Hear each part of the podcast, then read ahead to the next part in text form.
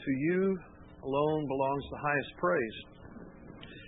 You know, when you um, think about that phrase, which is true and it's important for us to embrace, um, there's a lot of things that can get in the way of that, right? To you alone belongs the highest praise. What gets in the way of that? We're going to talk a little bit about that today. Just before the service began, somebody came up to me and said, What are you going to be talking about today? And so I said a little bit about what I'm going to be talking about. And they said, Why are you going to talk about that? And so uh, I think it's a good reminder for us that there's not just a haphazardness about what we do in any given gathering. Every song is carefully and prayerfully chosen. Uh, any reading that we do, any testimony that we do, certainly the teaching that we do, all these things have great intention behind them, um, and not just by those of us that plan, but by God Himself. I mean, our whole agenda every given week is can we gather and be about exactly what we think the Heavenly Father wants us to be about during that hour? And so uh, that's what we're going to hope to do in this hour. We've been talking the last couple of weeks about transformation, how God is at work in mighty, powerful, glorious, life saving, life changing kinds of ways all around this world and even in this place. And we've talked about that from various sides. We've talked about how he comes up on the blind side. He just surprises you, like he did with Paul. And there's so many great stories in the Bible. We could we could have done a whole series on the blind side. Just how God has come up on one person after another person and redemptively dealt with them. Then we talked about the inside, how all of that transformation stuff is generated on the inside and works its way out. And today we're talking about the flip side. There's another, another side to this whole thing where God is at work in glorious, life changing, life enhancing, life transforming ways. And uh, often we begin to get on the wrong side of that. And we begin to work against God. And we're not cooperating with Him. And so we're going we're to talk about that a little bit today and, and um, what happens when that's going on. In a moment, I'm going to be reading out of the New Testament, 1 Corinthians chapter 9, if you want to go ahead and find that. We'll be looking at chapter 9, chapter 10, chapter 5, so we'll be doing a little moving around in 1 Corinthians. Before we get there, I want to remind us about something that was in the news this past week. For the last couple of weeks, uh, some of you might be familiar with Dr. Margaret Hamburg, who is um, the leader of the FDA, Food Drug uh, Administration. Uh, they've come under a lot of fire in recent days because of their failure to monitor some uh, medications that had been prepared and sent out across our country. Uh, specifically, meds that were developed in a New England um, chemical place that literally created 16,000 vials of, of a steroid that went out to 23 different states, and it was all tainted. And it all had just a little bit of fungus that got in there, and because of that, people have been getting sick. 450 people have gotten sick to this point, 33 have died. So it's a very, very serious kind of thing. There was a congressional hearing about that this past week, uh, kind of uh, grilling Dr. Hamburg. How can this happen? Your office and your job is all about preventing this kind of thing from ever happening. How can this happen? And the point that I want us to take away from that story is that it only takes a little bit to get on the wrong side of God. It's not a big thing. You know, it's not the big, awful, gross stuff that can happen that gets us on the wrong side of God. It's just just little things here and there that can permeate the whole wellness of what God's up to with us and sabotage it. And so, with that in mind, we're um, going to get back into Paul's travels. The Apostle Paul, who had been redeemed and saved and transformed by God, was then commissioned and released by God to go all over the world and tell the gospel and start churches. And on this particular journey that you're looking at now, we talked last week about how he made his way all across Asia Minor and Macedonia until he got to Thessalonica. And last Sunday, we took time to read some things that he said to those Thessalonians. Uh, they were exemplaries. The things that God did there went so deep and were, were so pervasive. It was an example to the world about what God wants to do in the lives of people and in the life of His church. Uh, he makes his way on down to Athens and then over to Corinth, and there he plants another church and later has correspondence with them, writes letters to them. Thus, we have 1 Corinthians and 2 Corinthians. And in that, he addresses a number of problems that are going on in the Corinthian church. So, Thessalonica, exemplary. I want the world to see what God's doing at Thessalonica because of the way you are believing Him and cooperating with Him. Corinth, it's more like, what were you thinking? You ever felt that way? So there was a ball game I saw yesterday. I was wondering that. What were you thinking? Anyway, so uh, when Paul gets to Corinth, he immediately does what he does in every other city. And he goes to Jewish communities, he goes to the synagogue, he begins to speak to Jews first to tell them about the gospel, to tell them that the long awaited Christ has come. He's here. And it's Jesus of Nazareth. Uh, in some cities, that was well received by Jews, and in other cities, it was not. And in Corinth, it was not well received. Now, there were a couple, Aquila and Priscilla, who had uh, lived in Rome, and when Rome began to uh, exile all the Christians out of the city, they left Rome and came to Corinth, and they meet up with Paul there, and they're just happened to be in the same business Paul's in. They make tents for a living, for a livelihood. And so they kind of combined their efforts. They had this tent making business together, and they began to fellowship with one another and, and, and know the Lord together, and they began this church planting effort. So there were, there were some believers that Paul connected with out of the Jewish community, but by and large, uh, they rejected what he had to say and they opposed him. And so we're told in Acts 18 that Paul, while he was occupied with the word, testifying to the Jews, that the Christ was Jesus, and when they opposed him and reviled him, he shook out his garments as if to shake them out of his life and said to them, Your blood be on your own heads. I'm innocent. From now on, I will go to the Gentiles. And thus he did in Corinth. There's a whole lot that we could say there about the attitude that we might have when we're trying to um, be faithful to the work of the gospel in the lives of people. We don't have time for it all. So he he turns his attention from the Jews fully to the Gentiles, and some wondrous things begin to happen. And a number of Gentiles begin to come to faith and are being touched by Christ and transformed by Christ, and a church forms, and all kinds of cool things like that happen.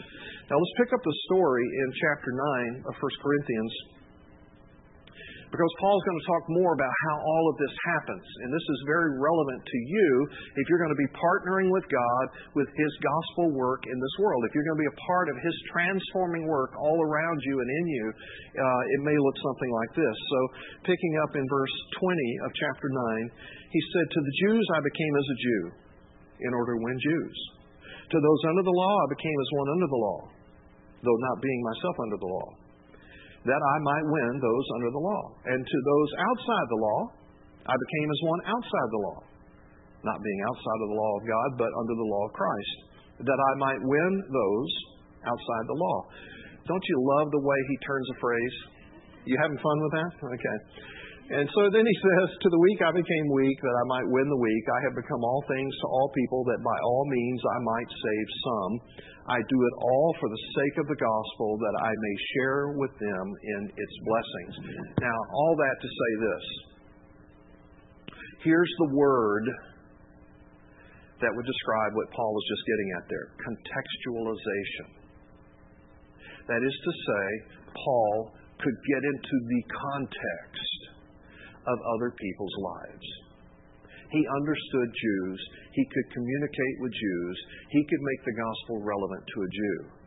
He could understand the life of a Gentile. He could communicate the gospel to a Gentile, uh, walk in, in their shoes and, and, and make it relevant to who they are and what they were about. And to the weak, that is, those who were really struggling, they wanted to believe, but they were struggling to believe. He, he could get that. And so he could walk with them in such a way that they were strengthened in their belief or deepened in their belief. Contextualization. It's a big buzzword in Uh, the evangelical church, especially across America these days, because the question is how far does contextualization go? And the fact of the matter is, in the attempt to be contextual and to be relevant, some churches have gone so far over into the culture that you cannot tell them apart from the culture. They seem so enmeshed in the culture it's like, okay, so what's distinctive about you? I'm not sure I'm getting it. And, and then you have others who are so non contextual, so non relevant, so separate. You know, a watching world is like, I don't get that at all. And, and they don't even come close to it. So there's something in the middle that is contextual and relevant so that a watching world can get it and want it. And yet it leaves you distinctively separated unto God. So this is what Paul's getting at. This is how I've been going about it, he says. I've become all things to all that by all means I might save some. So it's a pretty powerful statement. Now, he's doing this in Corinth. What is the city of Corinth and who were the Corinthians? It's a very, very ancient city with a lot of history that predates Paul. And in fact, the city had been totally wiped out about 100 years before Paul. And so the Romans had come in and rebuilt it. It was it was a Roman province in a Greek country, and so it was very cosmopolitan uh, in its makeup. Uh, it was a prosperous port city. I mean, Corinth reminds me of Seattle in so many kinds of ways because it's not out on the coast. It's uh, in an isthmus, and so water comes to it, and it's become a big port city, and it has a lot of uh, commerce and a lot of prosperity that's associated with that. And because of its location, it's very cosmopolitan. You've got people from all over the world that uh, come through Corinth. And it's very pluralistic. There's all kinds of values, there's all kinds of worldviews, there's all kinds of, of uh, values that people are expressing. It's very uh, diverse religiously, all kinds of faiths that are converging right there. And it is a sex saturated culture uh, for a lot of reasons, and, and there's a lot of expressions of it. Did I say it reminded me of Seattle? And so, uh, uh, all the way to the point of the religious community being uh, sex saturated. So, a lot of the uh, faith that was there in Corinth was around Aphrodite, the goddess of love. And so, if you went to her temple to worship, you would uh, join with a prostitute there, and that was considered an act of worship. You can imagine how popular that kind of faith might be in that day.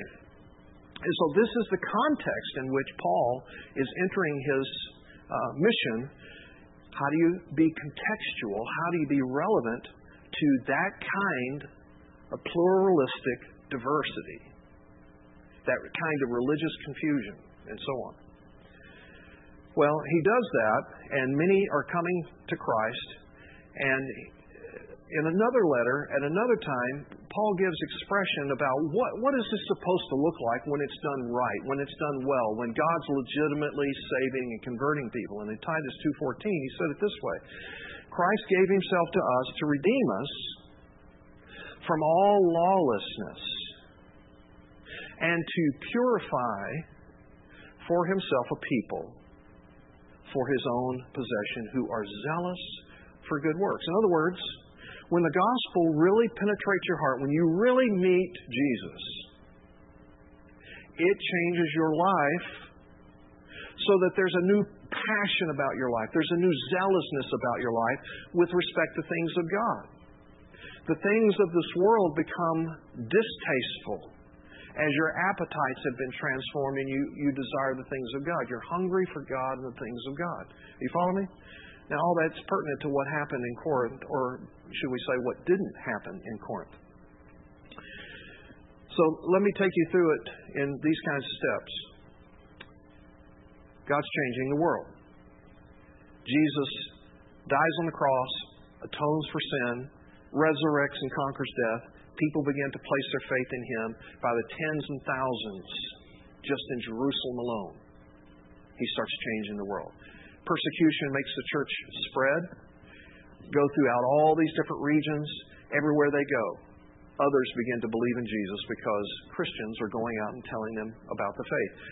The gospel, the uh, New Testament story specifically focuses in on Paul to show us a lot of what happens with Paul, but there's a lot happening with a lot of other people. And as we're watching God transform, He's saving lost people who believe the gospel.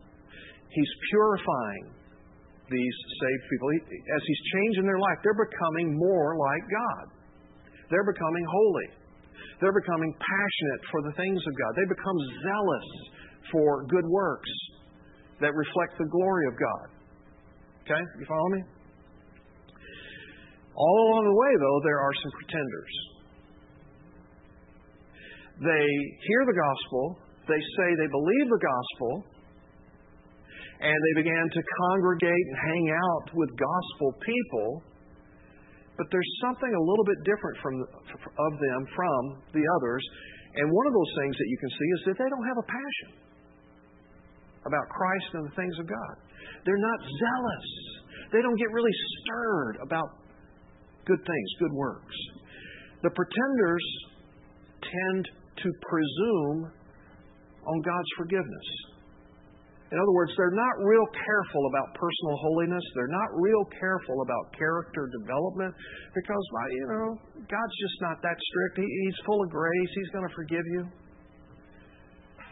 Is that sounding familiar at all? And pretenders are like the Jews in the days of the wilderness wandering. And Paul specifically addresses that in chapter 10. So if you still got your Bible open, turn the page, chapter 10, verse 1. He begins to make this case listen, you've got to be sure. Are you really converted? Don't pretend about this stuff because just being close to God, just being in proximity to God, and, and the th- things of God, that does not save your life. Verse 1 For I want you to know, brothers, uh, another rendering of that is I don't want you to be ignorant. Don't be, you know, out of the know on, on this. Our fathers were all under the cloud and all passed through the sea. Remember back in the wilderness wandering, God led them by a cloud through that wilderness, led them through the sea. And all were baptized into Moses in the cloud and in the sea. And all ate the same spiritual food and all drank the same spiritual drink. For they drank from the spiritual rock that followed them, and the rock was Christ. Now, let me, I know you just read these things a few months ago, but basically, Paul has taken that wilderness wandering and totally compared it to New Testament faith. He said that whole following of the cloud and going through the Red Sea, that was like your baptism in Jesus. And uh, He provided you water from the rock and, and manna and, and food out in the wilderness. That was like you receiving communion. He said, so, you know, this is like, okay, you've been to church, you've been baptized, you received the Lord's Supper.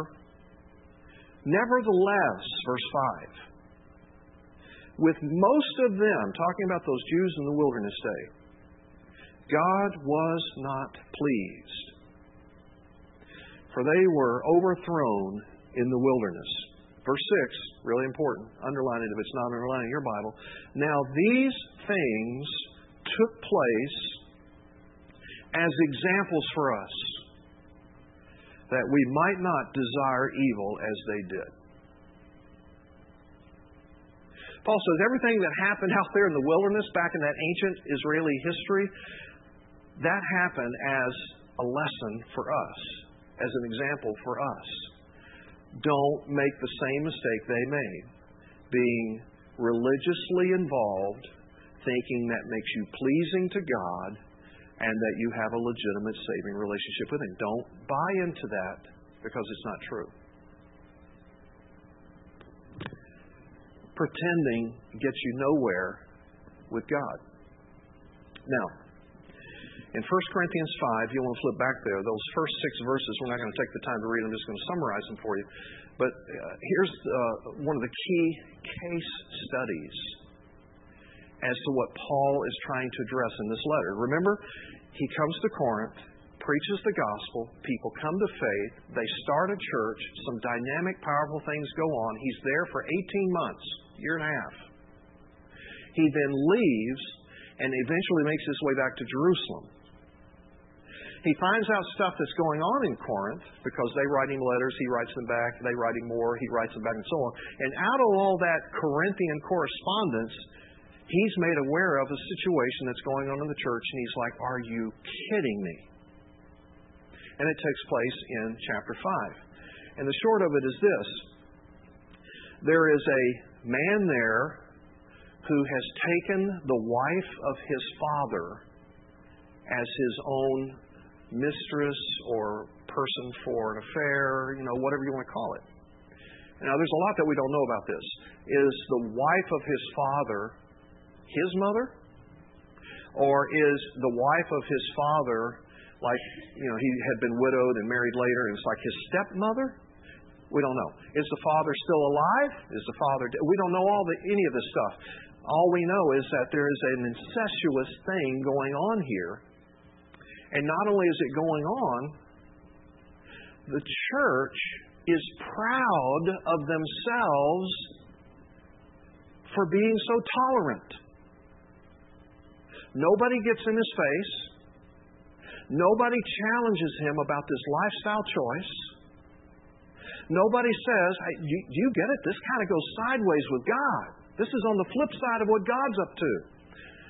And in fact, they, they cut him so much slack, you know, in their mind, they're giving him so much grace and they're being, they're proud of it, the way that they are tolerant. And Paul says, listen, you're arrogant, you're proud about this, and you ought to rather mourn over this happening in your midst. And he says, this guy, if he's not going to repent, if he's not going to change from the sinful way, he needs to be removed. And notice uh, what else he says in that last verse. He says, A little leaven leavens the whole lump.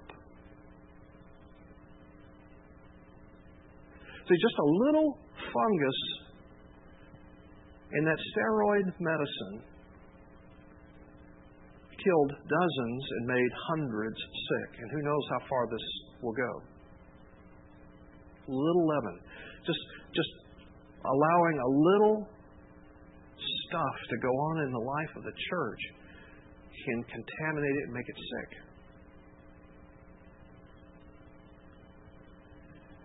And friends, the church all of America is sick. Know, when we talk about how God's tra- transforming the world, He's changing the world, it's happening all around the globe with one kind of big blob across North America and West Europe, not so much. And there's a lot of sickness in the church. And one of the reasons why there is sickness is because there's leaven. There is tainted, unchecked living going on in the midst of the people of God, and they're not doing anything about it. Now, let's continue to see what Paul had to say about it, and uh, we'll pick up in his uh, comments at verse 9. So I wrote to you in my letter not to associate with sexually immoral people. This was in a previous letter. So, like we said, there was a whole correspondence thing going on here, back and forth, back and forth. So, in a previous letter, I said, hey, do not associate with sexually immoral people. Not at all meaning the sexually immoral of this world, or the greedy and swindlers or idolaters, since then you'd need to go out of the world. But now I'm writing to you not to associate with anyone who bears the name of brother if he is guilty of sexual immorality or greed or is an idolater, reviler, drunkard, swindler, not even to eat with such a one. For what, what do I have to do with judging outsiders? Is it not those inside the church whom you are to judge? God judges those outside, purge the evil person from among you. Now, let me summarize what he just said there, real quickly. Don't associate, he says, with the sexually immoral people inside the church. You see, we're called to be a missional people. We're called to take the gospel to all types of people. See, he doesn't, God doesn't expect the non saved person to live like a saved person. And so, if you've not been redeemed, if you've not been touched by His Spirit and inhabited by His presence and His work of transformation working on you, He doesn't expect that, you know, life change things will happen for you. He wants you, He wants me to hang out with, to befriend, to care about, to pray for, to pour out our lives on behalf of those outside of the believing community with the hope that they come to faith. He said, if I told you not to hang out with immoral people out in the world, you'd have to leave the world because the world's filled with immoral people, right? What I'm saying to you is don't associate with sexually immoral people inside the church. Now, those outside the church, I'm also making it clear for you. I'm not looking for you to judge them either. We don't judge anybody outside of faith.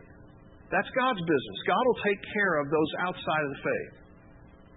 To convict them, to woo them, to draw them, uh, to seek to work His redemptive power upon them, to use uh, our lives, our testimony, our sharing with them. He's all about that. He'll work that. And if they don't come to faith, He'll take care of judging them. But with respect to those inside the faith and inside the church, He says, that we have to pay attention to, that we have to engage with, because a little leaven will leaven the whole lump.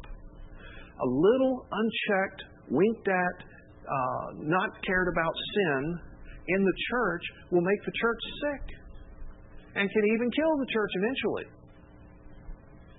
if something's not done about it. So, thus, he counsels purge the evil person from among you. Now, what we have come to refer to that whole process about is, is called church discipline where a church takes very seriously what is our health and what is our practice and how are the people uh, and their lives doing within this church family. Um, and is there anything that we can do to edify, to build up, to encourage, to stir, to teach, to, to disciple, things like that? Or, or if there's anything to correct and to reprove and to challenge? All that is within the context of a church family. Now, when we get to chapter 6, you can just turn the page if you want to look at it. Um, Paul goes on to just be as clear as he knows how to be. He says, Do you not know that the unrighteous will not inherit the kingdom of God? They just won't. Do not be deceived. Neither the sexually immoral, nor the idolater, nor the adulterer, nor men who practice homosexuality, nor thieves, nor the greedy, nor drunkards, nor revilers, nor swindlers will inherit the kingdom of God. It won't happen. And you go, so what, do you think everybody in the church is perfect? No. But here's what you need to understand about what the gospel teaches and the New Testament teaches about the life of a believer and the life of the church. There is a difference between a practice of sin, where it's a lifestyle, and the falling into sin, where it's like a one time occasion that I repent of, I get up and I, I go on and seek not to do that again. One old preacher said it this way it's the difference between the person who leaps into sin and loves it, as contrasted to the person who kind of lapses into sin and loathes it, hates it that he had fallen into that. So, and, and you notice that there's all kinds of things here. Let's just talk about the greedy for a minute. Okay? If I come to faith in Christ, the expectation of the gospel is that Jesus will so infiltrate my life and so begin to change my feelings and so begin to change my thoughts that it will be incongruent for me to be greedy. I will begin to be a generous person. That's what transformation will begin to look like. It's what happened to Zacchaeus. Okay?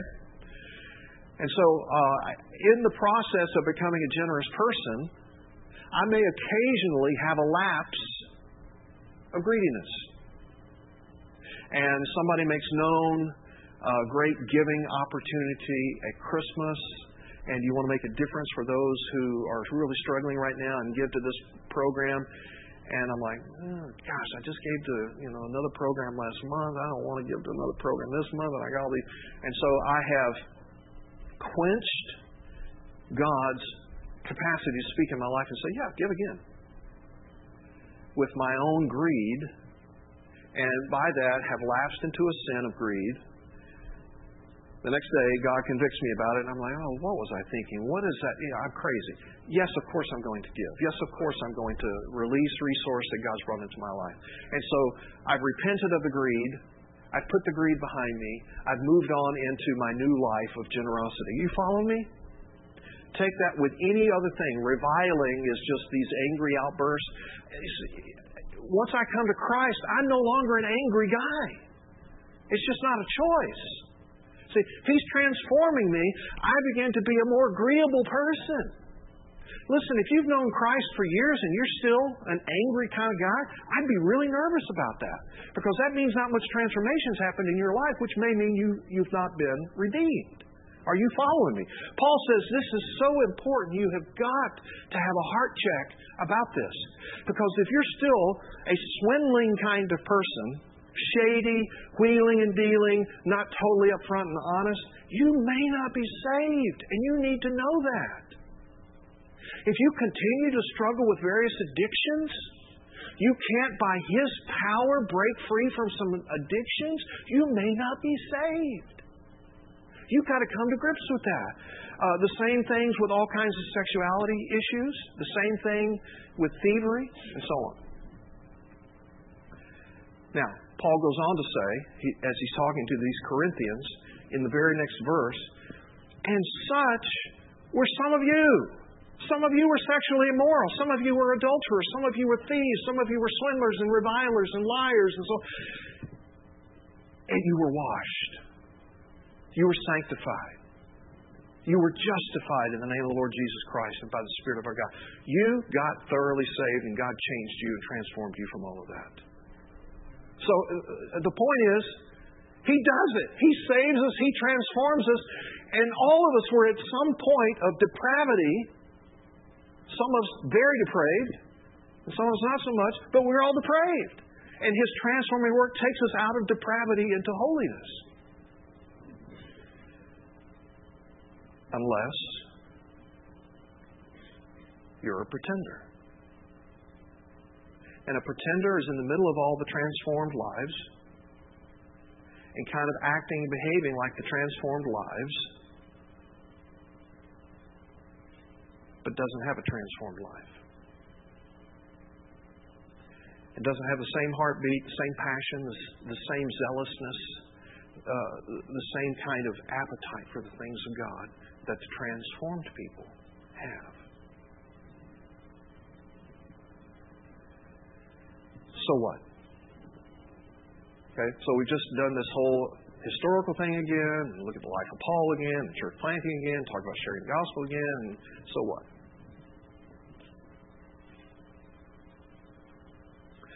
Well, here's what you need to understand about this church. We will be committed to the mission of the gospel. That's why this church was formed. That's why this church has been nurtured and built upon and led and funded and, and lives have been poured out in this place for the purpose of the mission. which is about glorifying Christ and seeing people drawn to Him. That we are, that's just who we're going to be. We are committed to being a holy people. We can't be on the mission and not be a holy people. They have to go together. And so we're going to hold up a bar. We're going to hold up a standard. We're going to say it's the Jesus life that we all want. We're not going to compare ourselves to the Joes and the Janes down the road. You know, hey, well, I'm doing better. No.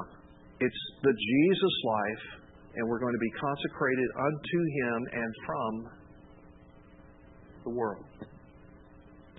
And we are committed to practicing church discipline so that those first two pieces can be true and can be our reality. And this is not something that we're talking about starting, and that's why I'm announcing it today. This is something that we've done from day one. Okay? You go, I, I don't think I've ever heard about that. That's because they have been very private, confidential confrontations that have happened with some frequency throughout the years. How did those turn out? Some of them turned out wondrously. Some of them, you know, a person heard us, repented, squared it up with God, went on, praise Jesus. And there were some others that didn't turn out so well. And that's all about our wanting it to turn out well. It's all about a redemptive heart. It's not, okay, how can we go about excluding or exiling uh, or expelling people? That's not what we're talking about. It's all a redemptive thing. The guy in, in 1 Corinthians 5, if he would have repented, the church could have rejoiced over his repentance and his transformed life and, and his giving up his sinful way. And so that's what it's about.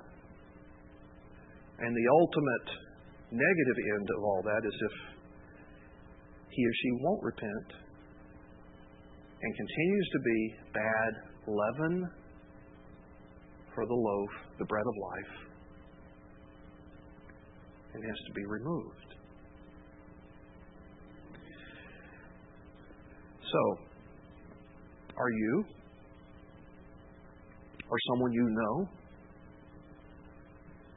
on the flip side, the wrong side of God, about His transforming work and plan? If you are, will you repent?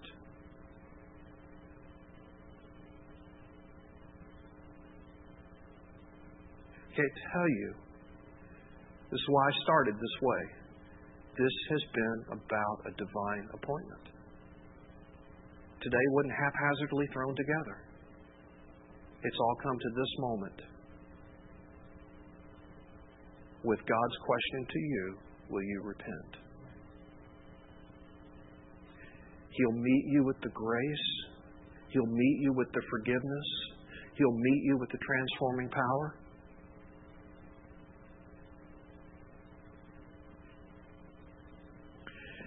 And if there's someone in your proximity, if there's someone that God's got in your life, either you're related to them or you're a brother or sister in this church, you're in their small group, you serve on a ministry team, or, or whatever the case is, you socialize with them, and there's some stuff in their life that's just sideways on the flip side of God.